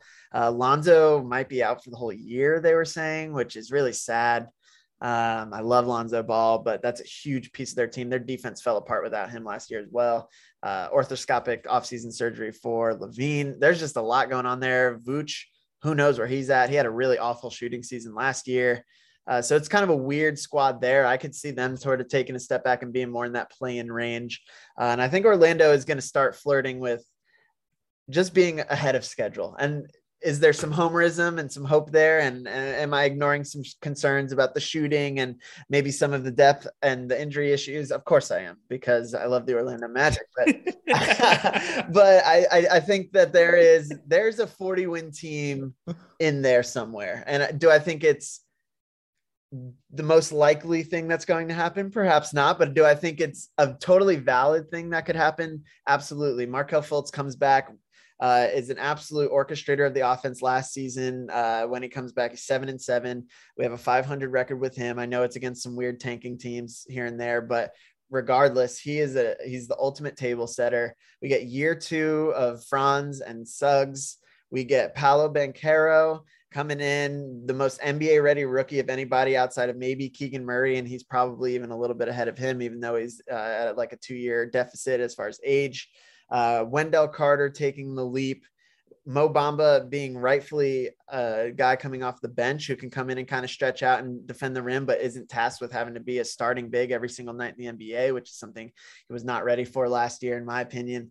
Um, JI hopefully coming back healthy. All these young guys that we have mentioned, Gary Harris coming back, professional. T. Ross isn't grumpy anymore, professional. We're, we're the the Orlando Magic are pretty deep and pretty good, uh, and they have some of these these variance uh, type of guys who can come in and potentially provide some real pop. I know the NBA is really deep and really good with talent right now, so it's hard to it's hard to evaluate uh, in a vacuum because you look at the landscape of the league and everybody's really talented. Uh, but Orlando is ready to win some games and they're ready to sort of kickstart and give some of their players some some meaningful games and let these young guys experience those things. And I'm excited to see what that looks like. No doubt betting the over. I think it's at 25 and a half, which is an insult to my intelligence. and something like the 26 and a half. It's crazy low. Uh, there is an assumption that Orlando is like straight up tanking this season, which I just don't think makes a ton of sense. Yeah, I've seen it anywhere between 25 and a half to 27 and yeah. a half, regard like depending on the day where I look. I, if if it's 20, even if it's 27 and a half, I would take the over on yeah, that. I think uh, I think yeah. their approach is going to be different than last Below year. 30 wins would be a strongly disappointing season, I think, for this group. I think bringing back, especially some of these dudes who weren't playing this nearly as much last season, bringing in the number one pick, there's enough talent that there should be 30 wins here. Uh, and that's something that like Mose, I'm sure is aware of, but that's something where we need to see, you know, year two Mose kind of growing into his role as well. He had never been a head coach previously, being able to like squeak out wins and be able to execute uh, ATOs and be creative with this team and be able to to win some games. And I know that's not going to be the end all be all, but it's important to win games, and that's a that's a culture setting thing for this franchise, especially moving forward, not just getting stuck uh, in this kind of hamster wheel of of losing and losing big all the time. Uh, but exciting times in Orlando. The vibes are immaculate. Khobi, you were you were a great interview. Thank you for taking so long uh, you know, time just kind of slips away when I talk Orlando Magic basketball, and uh, I appreciate you being with me every step of the way there. Uh, you you provide incredible coverage. You provide incredible clips. I know you're the first person to show that Ji was still alive last season. You know, you had that clip that went viral. Everybody was hype about. You're always posting things that uh, are relevant uh, and smart. And uh, just appreciate you hopping on here and, and talking hoops with me. Uh, is there anything that you want to plug? Anything you're working on right now, or your Twitter? What you got going on in your life? Uh, yeah. I guess in terms of plug, uh, definitely if you don't already subscribe to the Orlando Sentinel, um, I have Cole Anthony's story. Uh, that spoke. I, I went to his uh youth basketball camp, the one that maybe people saw it, that he was blocking kids and showing them up.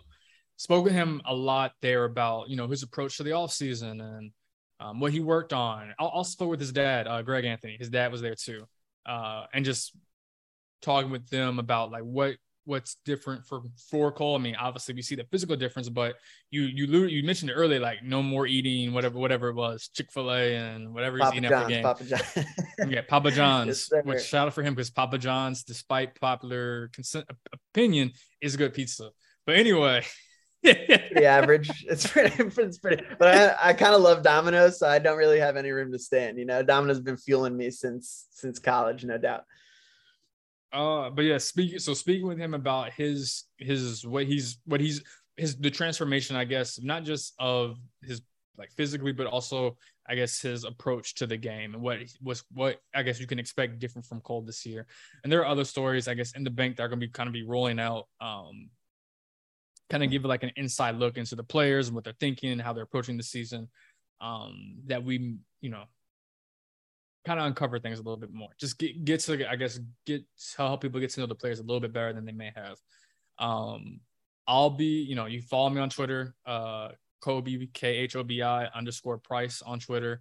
I have so this during Eurobasket, I created another Twitter account. Uh, it's called Khobi's B-ball clips.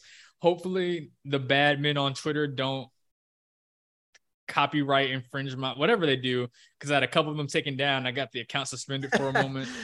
So, which by the way, I know everybody posts basketball clips on Twitter, so I don't know. yeah, that, that's targeting. That's very rude. it's very just like, why am I being targeted for this? But as long as Twitter does not shut down my account, it's b-ball Khobi uh, on Twitter. You can follow that account too.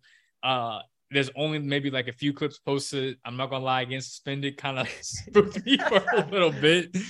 But uh once the season gets underway, I'll be posting on there a lot more uh sets, actions, or just things that catch my attention, whether it's you know Franz's pull up or Cole off ball work or Paolo uh, learning how to get deep position in the post and make that uh, cross court pass to someone in the corner um, whether guys are making good entry passes to Paolo or whoever's working the post, like that kind of stuff that I just find interesting from a game to game, possession to possession basis.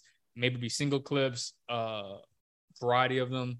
But yeah, once preseason games are going, rest once regular season goes, I'll be more active as long as that account is still alive like, and well. I don't know, I don't know when this is coming out, and for all I know, that account may be suspended before this comes out.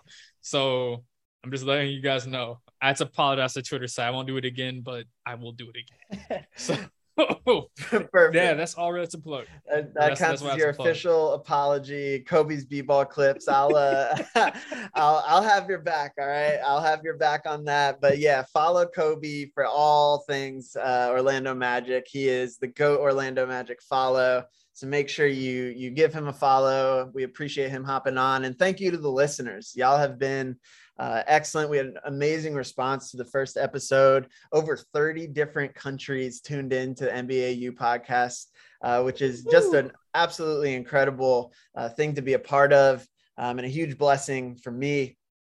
And man, just like keep spreading the word, you know, spread that NBAU gospel. If you love what you heard today, leave a five star review.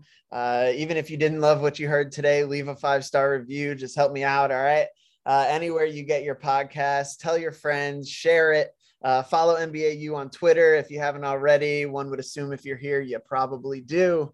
But super excited to keep this thing going. A ton of really, truly incredible guests coming up. So excited. Khobi is just setting the table for people who are not quite as great as him, uh, but are, are, you know, almost on his level, you know? So we're really excited for what we got coming. Uh, keep tuning into the NBAU podcast. Big apologies on our end for the delay in releasing this episode. The hurricane uh, did not help. We're still dealing with technical difficulties. You might notice my audio is a little bit different than last time, and that's because my computer broke and my microphone doesn't fit this computer that I'm borrowing from my neighbor. We just got a lot going on, but that's okay. We survive, we rise above, we adapt just like the Orlando Magic, and we're going to uh, put this podcast out, and it's going to be a W.